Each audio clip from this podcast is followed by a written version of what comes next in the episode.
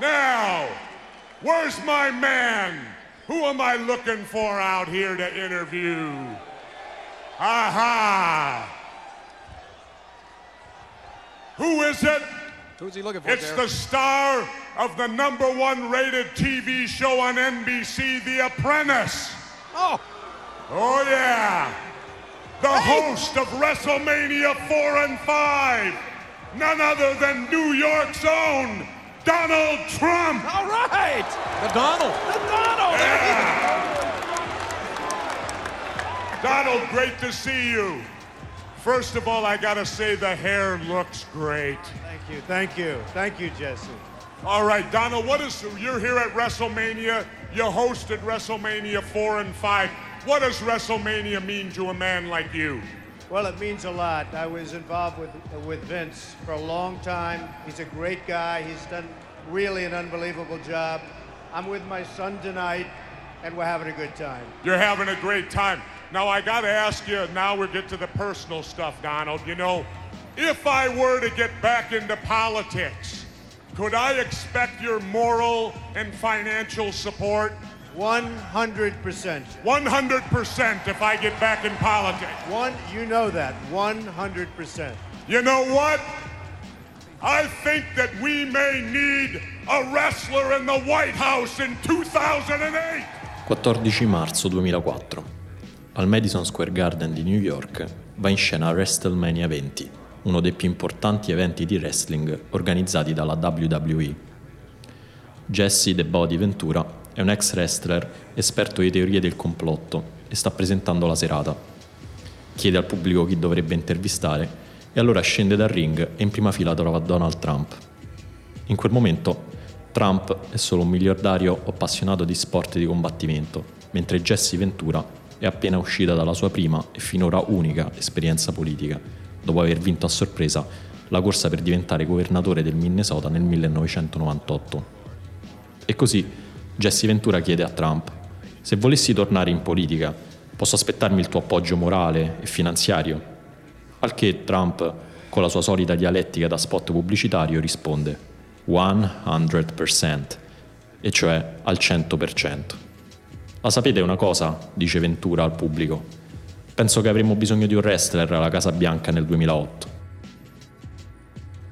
15 anni dopo, l'idea di Jesse Ventura di diventare presidente degli Stati Uniti è rimasta tale. Chi è entrato nella Casa Bianca è stato invece Donald Trump, forse il più grande appassionato di wrestling nella storia dei presidenti degli Stati Uniti. Il wrestling non è l'unica passione di Trump, che da giovane ha praticato il football e il baseball e che adesso è un giocatore compulsivo di golf. Per Trump però lo sport non è solo una passione disinteressata, ma anche un business e soprattutto un'arma politica. Io sono Dario Saltari e questa è la seconda puntata di Trame, un podcast di sport e geopolitica di fenomeno, prodotto in collaborazione con Spreaker.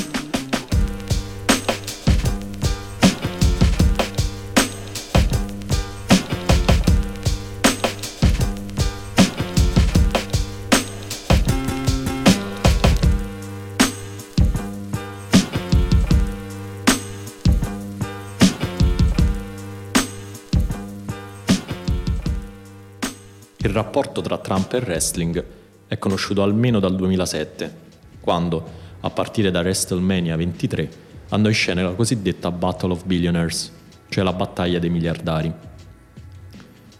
Nel gennaio del 2007 Trump irrompe nella Fans Appreciation Night di Vince McMahon, il presidente della WWE, apparendo sul megaschermo sopra il ring e facendo piovere centinaia di vere banconote sul pubblico.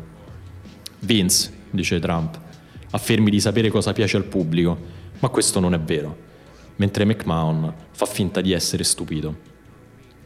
Qualche mese dopo, i due si affrontano direttamente sul ring, se così si può dire, scegliendo ognuno un wrestler professionista. La posta in palio è questa.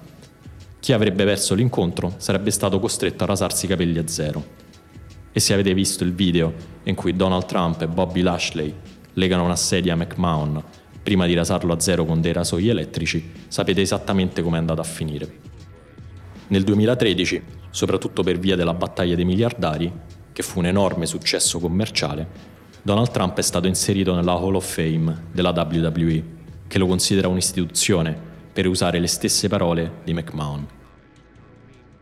Ma in realtà il rapporto di Trump con lo sport è molto più antico e profondo di una divertente comparsata sul ring di wrestling.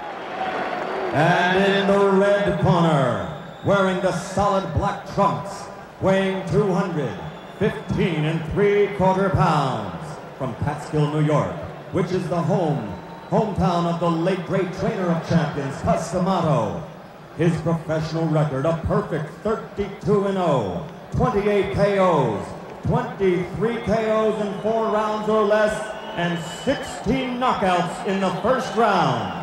Ladies and gentlemen, I present you the undefeated, undisputed heavyweight champion of the world, Iron Mike Tyson. Quello che avete appena sentito è lo speaker del Trump Plaza di Atlantic City che annuncia l'incontro tra Larry Holmes e Mike Tyson, che nel 1988 difende la cintura dei pesi massimi. Alla fine degli anni 80 l'impero immobiliare di Trump è ancora agli albori. Nel 1983 Trump ha costruito il suo primo grattacielo, la Trump Tower a Manhattan, mentre l'anno successivo entra nel business del gioco d'azzardo, aprendo il suo primo casino ad Atlantic City, il Trump Plaza per l'appunto. L'idea di Trump è quella di togliere a Las Vegas lo scettro del gioco d'azzardo e per farlo la box sembra essere la scorciatoia migliore. Per l'incontro tra Holmes e Tyson, Trump spende circa 100 milioni di dollari, invitando le più disparate celebrità del cinema e dello sport, tra cui Mohamed Ali, che viene presentato sul ring poco prima dell'inizio. Trump era molto affascinato da Mike Tyson, che vince quell'incontro in un minuto, e non solo perché in quegli anni la sua ascesa sembra inarrestabile. Uno dei motivi era che Tyson era e si comportava da outsider. Figlio di una madre violenta che lo picchiava da piccolo, Tyson era cresciuto in un contesto poverissimo e all'età di 13 anni era già stato arrestato 38 volte. Salvato da un allenatore di box di origini italiane che si chiamava Cus D'Amato, Tyson si è affermato quasi subito come uno dei pugili più violenti mai visti. Tyson arrivava sul ring senza nessuna canzone ad accompagnarlo, come si fa di solito nella box. Aveva i pantaloncini e le scarpe nere e aveva l'ambizione non solo di battere i suoi avversari, ma di ucciderli con un singolo pugno. Tyson, insomma, sembrava poter trascendere le stesse regole della box, che invece cerca di disciplinare il combattimento attraverso dei codici di comportamento e una tecnica complessa. E non stupisce infatti che alla fine l'abbia fatto davvero, strappando con un morso un pezzo di orecchio a Holyfield nel 1997. Ma Trump non amava Tyson solo per questo, ma anche perché sembrava poter maneggiare l'arte del trash talking alla perfezione, vincendo gli incontri ancora prima di salire sul ring. Trump ha addirittura scritto delle riflessioni su questo in uno dei suoi libri, Surviving at the Top, del 1990. In alcuni dei suoi primi incontri, scrive Trump nel suo libro, Mike diceva cose come quando lo colpisco urla come una femminuccia, oppure volevo fargli rientrare il naso nel cervello. Mike sapeva che erano cose ridicole, ma sperava che i giornalisti riportassero le sue osservazioni offensive così che il suo avversario successivo le leggesse e si sentisse già battuto. Non serve troppa immaginazione per accorgersi che questo modo di comunicare è molto simile a quello che lo stesso Trump ha adottato in politica.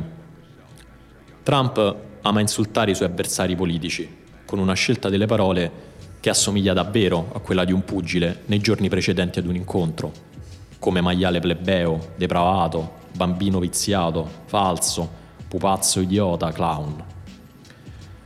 Tyson, insomma, non ha aiutato solo Trump a lanciare i suoi casinò e quindi di fatto il suo impero immobiliare, ma in parte ne ha influenzato anche la retorica politica. E in questo senso non stupisce che successivamente Trump si sia appassionato ad uno sport di combattimento ancora più violento, esplicito e spettacolare della box. In 2001 my partners and I bought the UFC, and it was basically considered a blood sport. State Athletic Commission didn't support us. Arenas around the world refused to host our events. Nobody took us seriously. Nobody. Except Donald Trump. Donald was the first guy that recognized the potential that we saw in the UFC and encouraged us to build our business. He hosted our first two events at his venue. He dealt with us personally. He got in the trenches with us, and he made a deal that worked for everyone. On top of that, he showed up for the fight on Saturday night and sat in the front row. Yeah, he's that guy. He shows up. Donald championed the UFC before it was popular, before it grew into a successful business, and I will always be grateful, so grateful to him for standing with those in the, with us in those early days. So tonight, I stand with Donald Trump. Dana White è il presidente della UFC, la più importante promotion di MMA del mondo, e quello che avete appena sentito è il suo endorsement alla corsa alla Casa Bianca di Trump durante la convention repubblicana di Cleveland nell'estate del 2016. Se Dana White è così riconoscente nei confronti di Trump, però, non è solo perché è un grande appassionato di arti marziali miste, ma c'è un motivo molto più specifico. Prima del 2001 le MMA erano considerate uno sport appena un gradino sopra i combattimenti clandestini a mani nude. La loro violenza, che inizialmente era stata cavalcata dalla stessa UFC per venderle come sport di combattimento spettacolare e senza regole, era stata additata dalla stampa e dalla politica che nel corso degli anni 90 avevano portato avanti una vera e propria caccia alle streghe per impedirne la diffusione. Il senatore repubblicano John McCain, in particolare, aveva coniato il termine human cockfighting, cioè qualcosa come combattimento tra galli umano, e aveva avviato una campagna politica contro l'MMA che portò ben 36 degli Stati Uniti a vietarle sul proprio territorio. Alla fine degli anni 90, insomma, la UFC sembra spacciata, relegata a portare i suoi eventi lontana dai centri principali come Las Vegas, New York e Atlantic City, e l'MMA destinata a rimanere un fenomeno underground.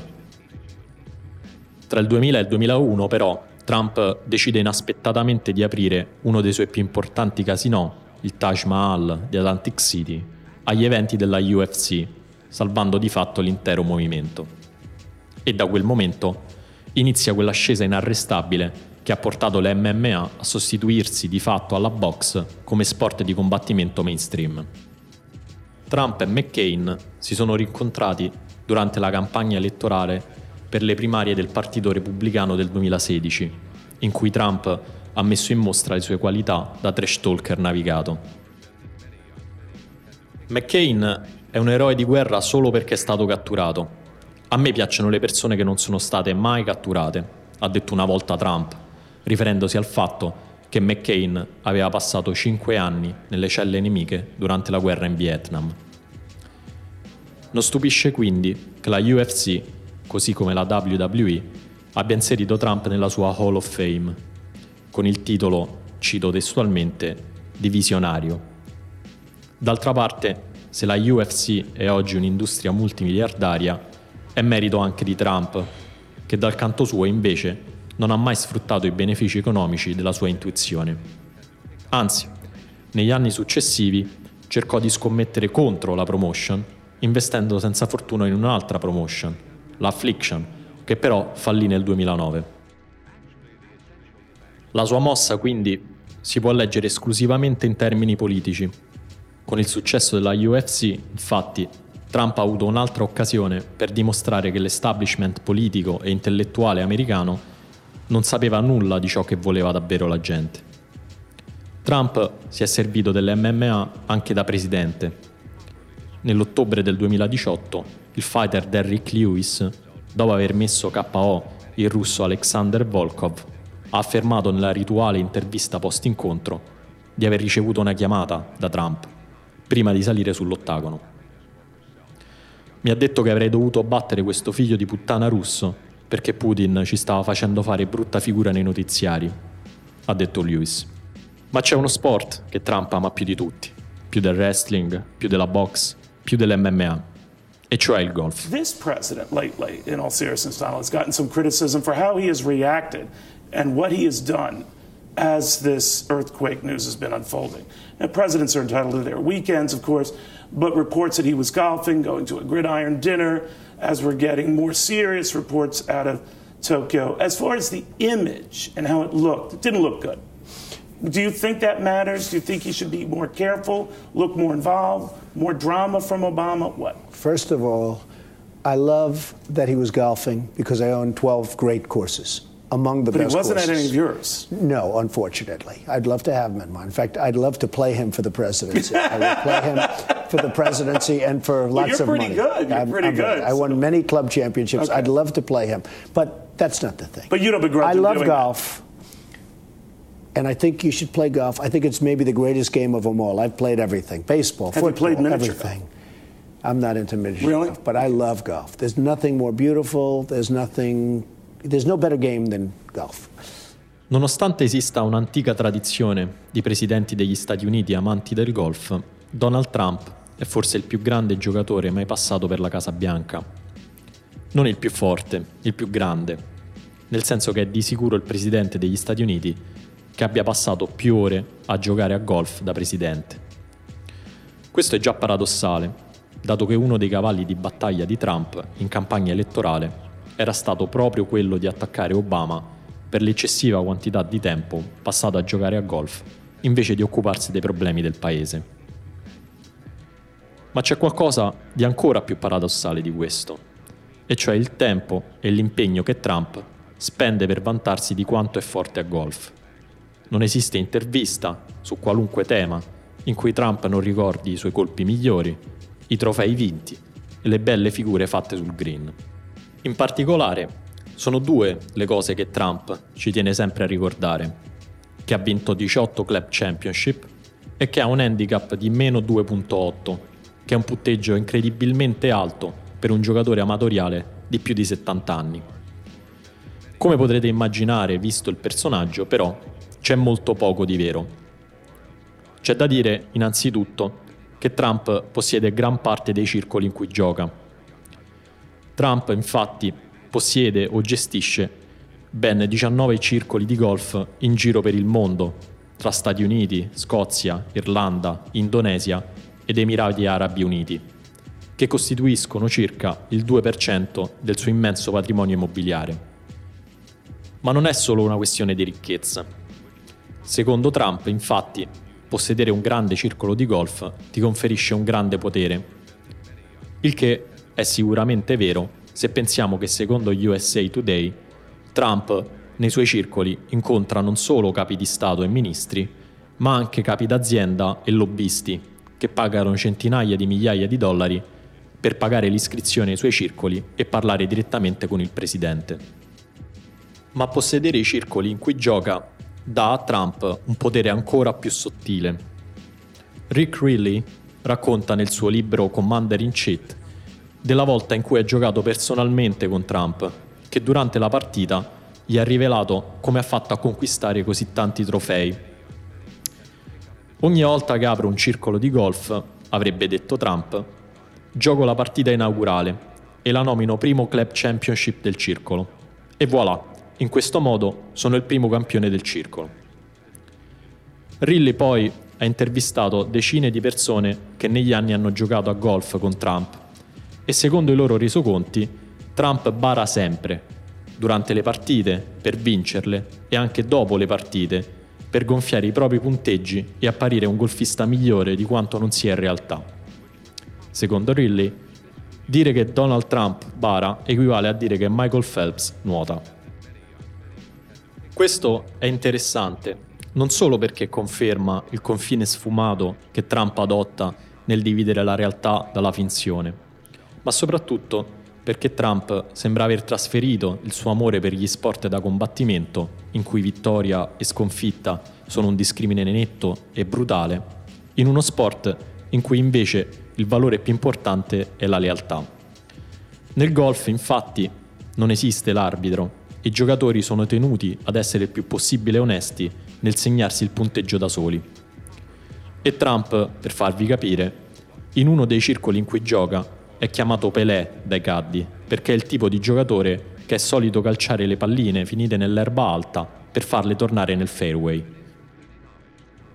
L'aneddoto più interessante del libro è raccontato da un uomo che ha giocato con lui nel circolo di Winged Foot, nello stato di New York, lo stesso in cui Trump viene chiamato Pelé. Era una partita di sabato mattina e Trump era molto simpatico, racconta l'uomo. Ma poi a un certo punto mi dice, li vedi quei due tizi? Loro barano, ma anche io baro, e mi aspetto che anche tu barerai oggi, perché io voglio batterli. Penso che Donald nel suo cuore creda che tu lo fregherai, dice ancora l'uomo, e se tutti barano, niente è vietato. La concezione distorta del golf di Trump racconta molto del suo successo politico, perché se Trump non si fa problemi a piegare le regole a suo favore o a raccontare falsità in continuazione, è perché nella sua visione del mondo e in quella dei suoi elettori tutti lo fanno, repubblicani e democratici. L'unica cosa che conta è raggiungere l'obiettivo, con qualunque mezzo. Cioè, in altre parole, vince. E se c'è una cosa ancora capace di dividere nettamente i vincitori dai vinti, quello è sicuramente lo sport. Trump questo l'ha capito benissimo.